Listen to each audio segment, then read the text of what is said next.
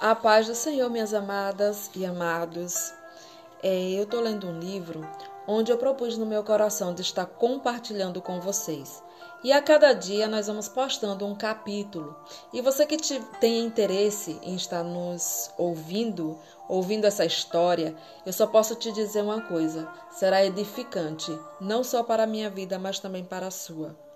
No final da, da história, eu revelarei o nome desse livro que com certeza será bênção para nossas vidas. O título desse capítulo é Perfil de um Santo Pecador, que se inicia assim: O silêncio de meu escritório foi interrompido pelo toque insistente do telefone. Um velho amigo me ligava de uma cidade distante. Sinto muito, Dom, mas tenho uma notícia desagradável para você.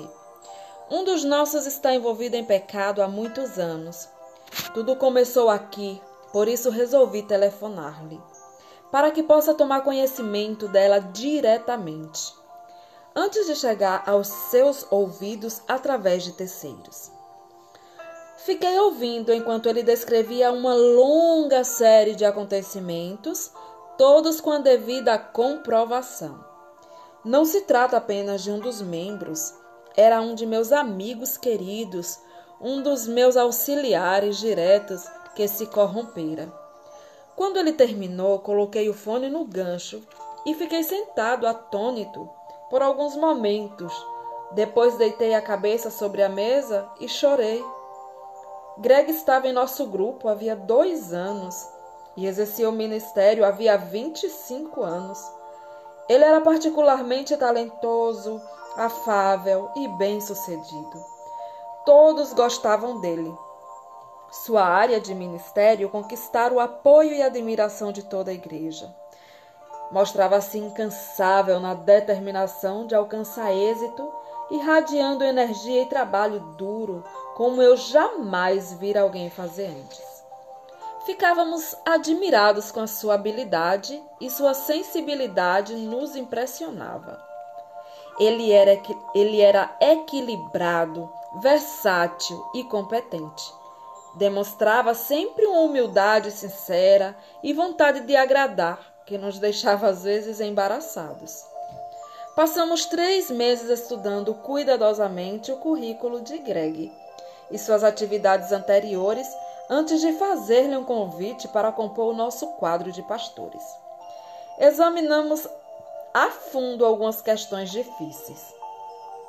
Como, por exemplo, ele é espiritual? É emocionalmente amadurecido? Está qualificado para desempenhar seu papel na nossa equipe? Sabe trabalhar em grupo? Compreende a diferença entre performance e ministério? Possui capacidade administrativa comprovada? É leal? O que dizer de seu currículo? O seu ministério tem sido abençoado por Deus? Entrei em contato com os dirigentes e os membros das três igrejas em que ministrava. Ele tinha exercido mais de 20 anos de ministério irrepreensível. Cada contato feito assegurou-nos tanto de seu desempenho eficaz quanto do seu comportamento impecável. O presidente dos diáconos, em uma das igrejas em que trabalhara, qualificou os cinco anos que Greg passara com ele como muito bem-sucedidos. Ele atuara bem como pastor principal e foi descrito como dinâmico, enérgico e capaz de motivar as pessoas a servirem a Jesus Cristo. Fiz a esses diáconos perguntas específicas sobre a vida familiar de Greg. Ele tem três bons filhos e uma esposa maravilhosa, o casamento dele parece ser muito feliz, respondeu. Só nos deixou por desejar desempenhar um ministério de tempo integral. Não queríamos que saísse. De fato, não tivemos depois disso ninguém que trabalhasse como ele. Outra igreja onde ministrara durante dez anos também só guardava boas lembranças de seu período de ministério entre eles o único comentário negativo foi de que trabalhava demais, Um obreiro muito competente, disseram. Sentimos muita falta dele. Greg compadecia-se das pessoas, principalmente das que sofriam. Ele passava boa parte do tempo, além dos trabalhos regulares, em contato com estudantes e detentos. Sempre demos grande ênfase ao relacionamento conjugal de nossos dirigentes. Joana, esposa de Greg, há mais de 28 anos, era uma mulher bonita, talentosa, que sabia apoiá-lo. Ela parecia completamente dedicada a ele. Seu jeito calado jamais sugeriu a quem quer que fosse um indício de introversão ou infelicidade, mas apenas uma característica de um espírito manso e tranquilo.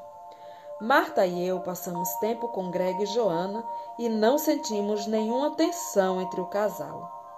Nossa primeira impressão foi bastante positiva, sem nenhum sinal de reservas. Greg era um homem simpático e agradável, com um sorriso jovem, desarmante. Era um pai orgulhoso, com três filhos criados, todos eles convertidos, inclusive dois no ministério cristão. Eu gostava de orar em sua companhia. Bem cedo na manhã de domingo, reuníamos-nos para orar em meu escritório, de joelhos e entregar nossa pessoa e nosso ministério ao Pai Celestial. Quando ele orava, eu sempre sentia profundidade e sinceridade. Ele possuía um agradável senso de humor e um modo claro de expressar-se. Suas palavras concisas, descritivas, não deixavam dúvidas quanto ao que estava sendo dito e qual era o seu propósito. Greg ajustou-se rapidamente ao nosso pessoal, embora jamais de maneira completa. Nosso grupo é confrontador e autocrítico, tanto em relação aos membros como ao corpo ministerial. Estamos sempre querendo melhorar. Passamos grande parte do tempo em reuniões de cúpula, analisando objetivamente nossas personalidades nosso desempenho e programas, com o desejo constante de aperfeiçoar nossos ministérios. Nessas ocasiões, Greg parecia um tanto intimidado, mas mesmo assim não víamos nisso nada de estranho. O confronto geralmente é desconcertante, principalmente para aqueles que antes que julgavam que os bons sentimentos tinham mais valor que o bom desempenho. Greg tinha dificuldade em fazer distinção entre sua pessoa e seu trabalho. Toda vez que algum de nós o interrogava, sua tendência era tomar aquilo como um ataque pessoal ao seu caráter. Mas ele trabalhava para valer. Muitas vezes aconselhei-o a diminuir o ritmo, tirar umas férias, relaxar um pouco. Às vezes eu o observava preocupado e perguntava a mim mesmo: para que tudo isso? Por que ele dá a impressão de estar sendo compelido a fazer o que faz? Por que transpira tanto quando à frente de algum grupo? Concluí que não passava de uma característica muito humana em alguém muito espiritual. Como em nossa igreja é comum as pessoas se abraçarem, com frequência eu me aproximava daquele homem zarrão e lhe dava um abraço de tamanduá ao término de nossas reuniões de oração. Isso parecia assustá-lo. Várias vezes ele disse que esse tipo de relacionamento era algo novo para ele e que o fazia sentir-se ao mesmo tempo indigno e bem-quisto. Greg recusou o nosso primeiro convite para juntar-se à nossa equipe ele alegou haver um problema delicado entre ele e alguns membros de seu grupo. Seu grande desejo era permanecer, continuar lutando com o problema, resolvê-lo e então, quando esse ministério estivesse estabilizado, consideraria a possibilidade de sair. Minha reação a esse tipo de atitude foi positiva. Minha falha consistiu em não procurar obter informações mais detalhadas. Se eu tivesse chamado o pastor dele e tomasse conhecimento dos fatos por outras fontes, nossa igreja teria sido poupada de tamanha tragédia. Quando convidamos alguém para fazer parte da direção, muitas vezes a nossa urgência é tão grande que não gastamos o tempo necessário para examinar todos os detalhes pertinentes. Agimos, na verdade, como ladrões, conspirando para roubar os bons líderes de outras igrejas, do mesmo modo que no mundo competitivo dos negócios, uma empresa tenta atrair os executivos de outra. Nós então insistimos no convite e ele acabou por vir compor nossa equipe. Todos os admiravam profundamente. Eu o considerava um irmão querido e um amigo íntimo. O toque do telefone e aquela voz distante no início da manhã destroçaram muito mais do que o silêncio em meu escritório. Meu irmão, meu amigo, meu colega no ministério estava vivendo uma vida dupla. E isso havia anos, mas tudo acabara e o mundo dele estava prestes a desmoronar, bem como também o nosso. Amém? Aguardem para amanhã o próximo capítulo. Deus continue abençoando vocês. A paz do Senhor, tudo bem? É, estamos aqui de volta com o capítulo 2 da nossa história, que tem por título O que fazer agora? O que devemos fazer? O que eu devo fazer? No primeiro impulso, o que me ocorreu foi chamar Greg imediatamente ao meu escritório e confrontá-lo com a informação que acabara de receber. Fico feliz por não ter feito isso. Eu estava ferido, zangado, confuso e a ocasião não era propícia para confrontar ninguém, principalmente alguém que levara uma queda tão grande. Refleti Orei e a seguir telefonei para o pastor Dick, nosso conselheiro, pedindo-lhe que viesse ao meu escritório. Contei-lhe tudo o que ficara sabendo e ele ficou pasmo, espantado. A história toda era absurda, inacreditável. Dick e eu ficamos ali sentados muito tempo, sofrendo, pensando sobre as possíveis opções.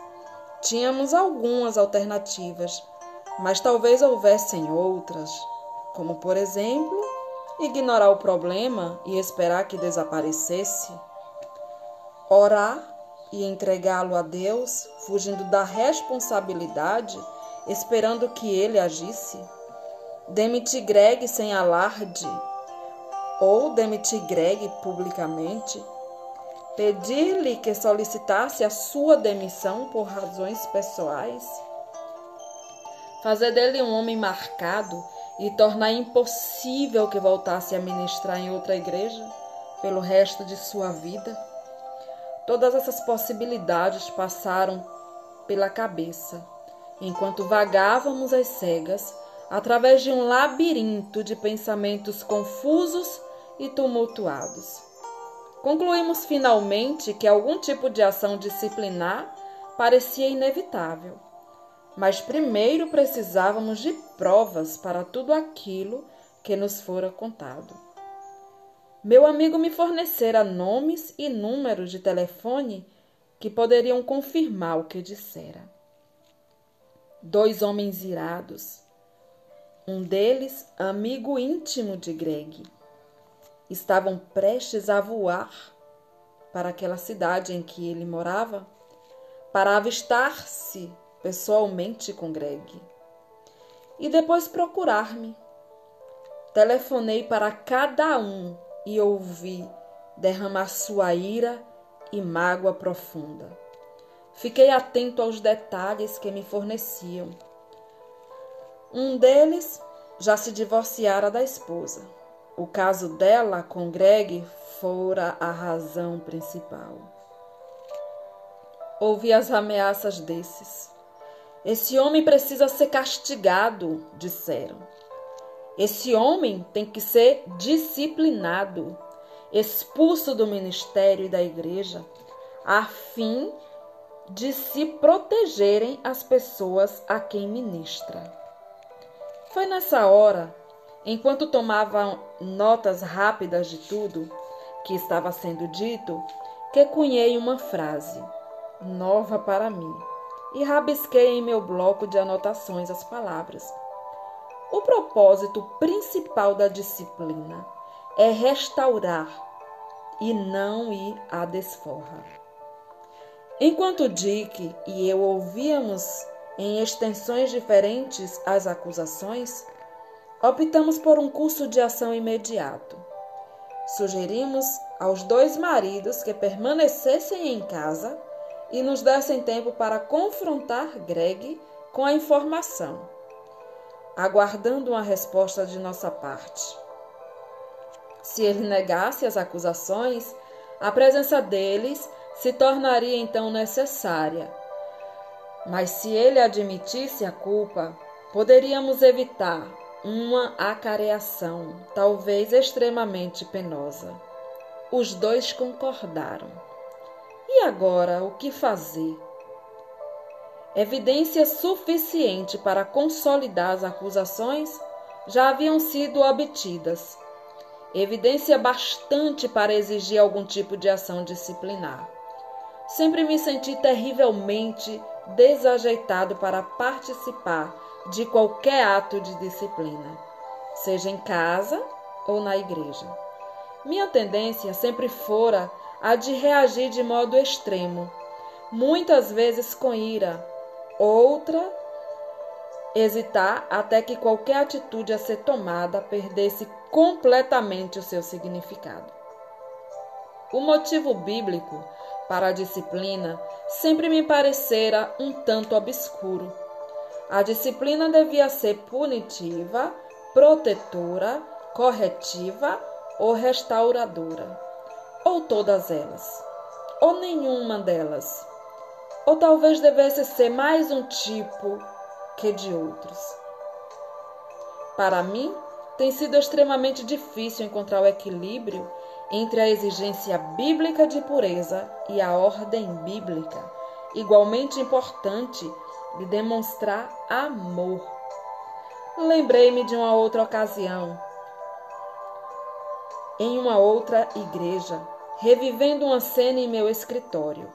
Um jovem marido sentou-se a meu lado, com lágrimas correndo pelo rosto, e descreveu o caso de sua mulher com outro homem. Minha reação foi totalmente emocional. Senti profundamente a mágoa de meu amigo e temi muito pela igreja mas devo admitir que minha preocupação com a igreja foi maior que a tristeza por meu amigo.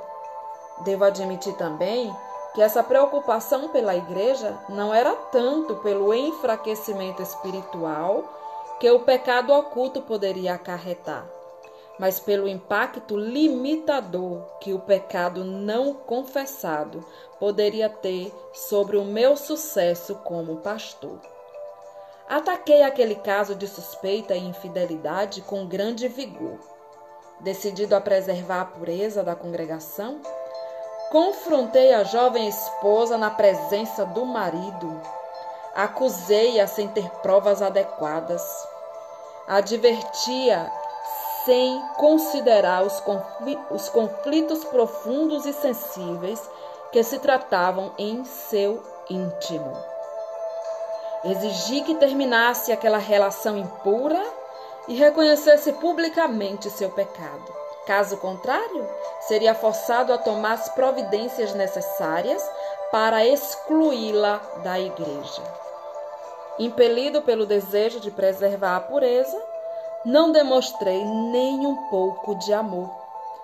Tudo o que consegui ao advertir a mulher foi ofender o marido e os dois se esqueceram da infidelidade, imaginária ou não, e se uniram para opor-se à minha liderança pastoral até o dia em que deixei a igreja.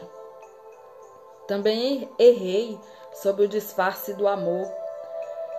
Muitas vezes minha natureza sensível tem sido um embaraço no processo penoso de procurar chegar até as raízes do pecado, quando estas são muito profundas.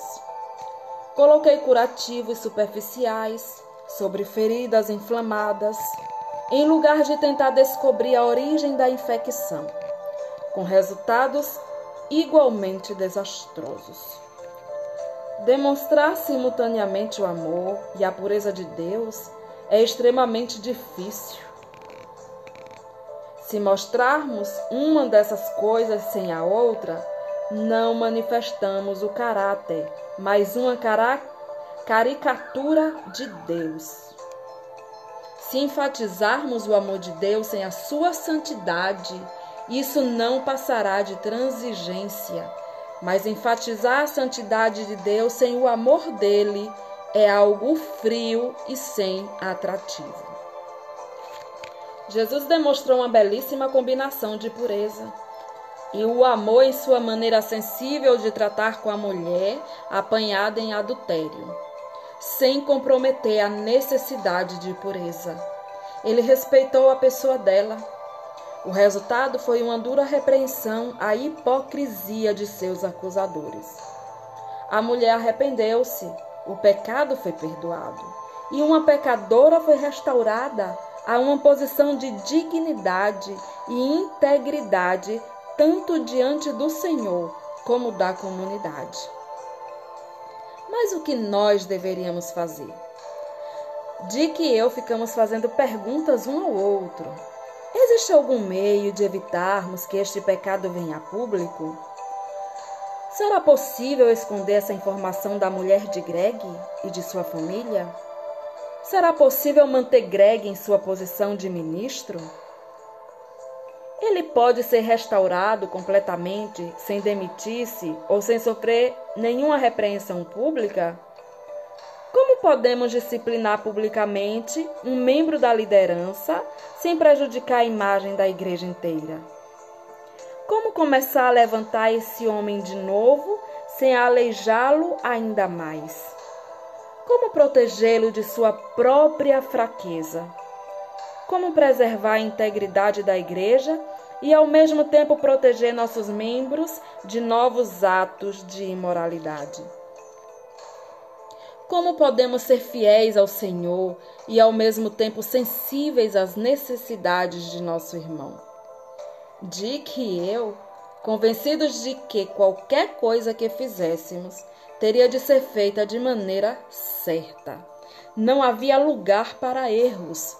A influência de nossa igreja, a popularidade de Greg entre os membros e nosso desejo intenso de vermos em ação medidas disciplinares bem-sucedidas, exigiam que prosseguíssemos devagar e com cuidado.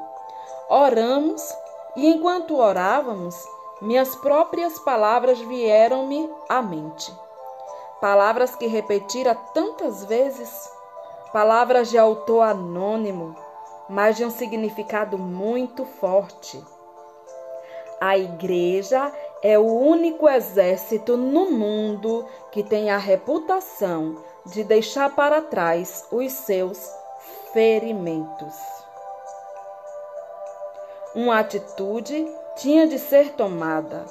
Estávamos convencidos disso, mas quando terminamos nosso período de oração, estávamos decididamente resolvidos a não abandonar o nosso irmão ferido.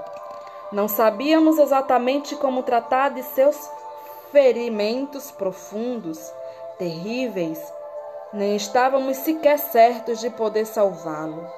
Não o abandonaríamos, porém, no campo de batalha, onde caíra vítima de nosso incansável inimigo para morrer ou sobreviver apenas parcialmente. Tínhamos, porém, de confrontar Greg em primeiro, em primeiro lugar. Amém? Até amanhã com, a com o próximo capítulo.